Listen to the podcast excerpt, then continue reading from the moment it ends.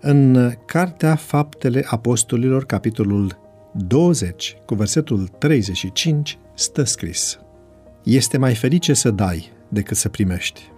Deși aceste cuvinte atribuite lui Isus nu apar în Evanghelii, ele pot aparține tradiției orale și scrierilor care circulau despre viața Mântuitorului, pe care Luca, autor al unei Evanghelii, dar și al cărții Faptele Apostolilor, le-ar fi putut consulta.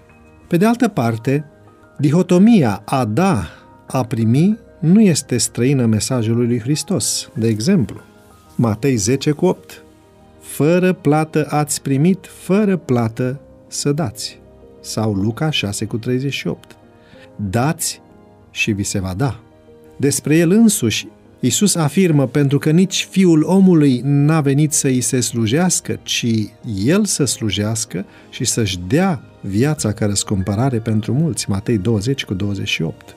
Dumnezeu este întâiul și marele dătător al lumii, dătător al vieții, creator. El dă semănătorului sămânță și pâine ca hrană, dă bogăție, recoltă și rod câmpurilor, dă oamenilor știința, puterea și capacitatea de a acumula bogății. Dumnezeu dă înțelepciunea din belșug celor care o cer.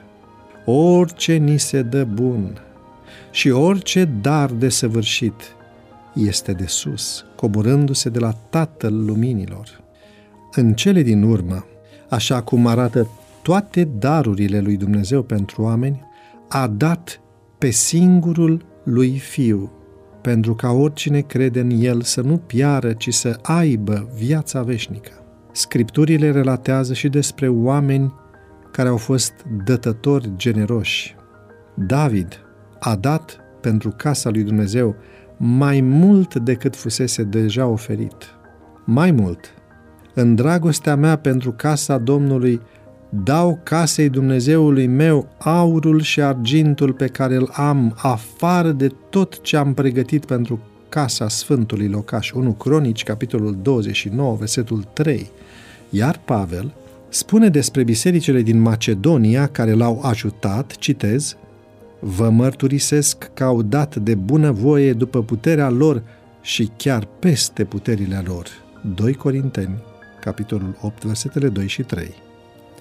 În toate aceste situații, textul biblic subliniază că natura unui binefăcător este de a nu se mulțumi cu îndeplinirea unei îndatoriri, ci de a merge mult mai departe decât ce este strict necesar, parcurgând cu plăcere a doua milă. Cei care fac astfel de lucruri sunt prea fericiți și pentru că simt plăcerea și privilegiul de a împărți, pentru că prețuiesc faptul de a fi o binecuvântare pentru alții, ceea ce îi face sensibili, solidari și fericiți, după modelul lui Dumnezeu însuși, marele dătător al acestei lumi. Pentru că există în cerul în Dumnezeu să facem din ziua de astăzi o zi a dăruirii și a slujirii aproapelui. Devoționalul audio de astăzi ți-a fost oferit de site-ul devoționale.ro în lectura pastorului Nicu Ionescu. Îți mulțumim că ne urmărești!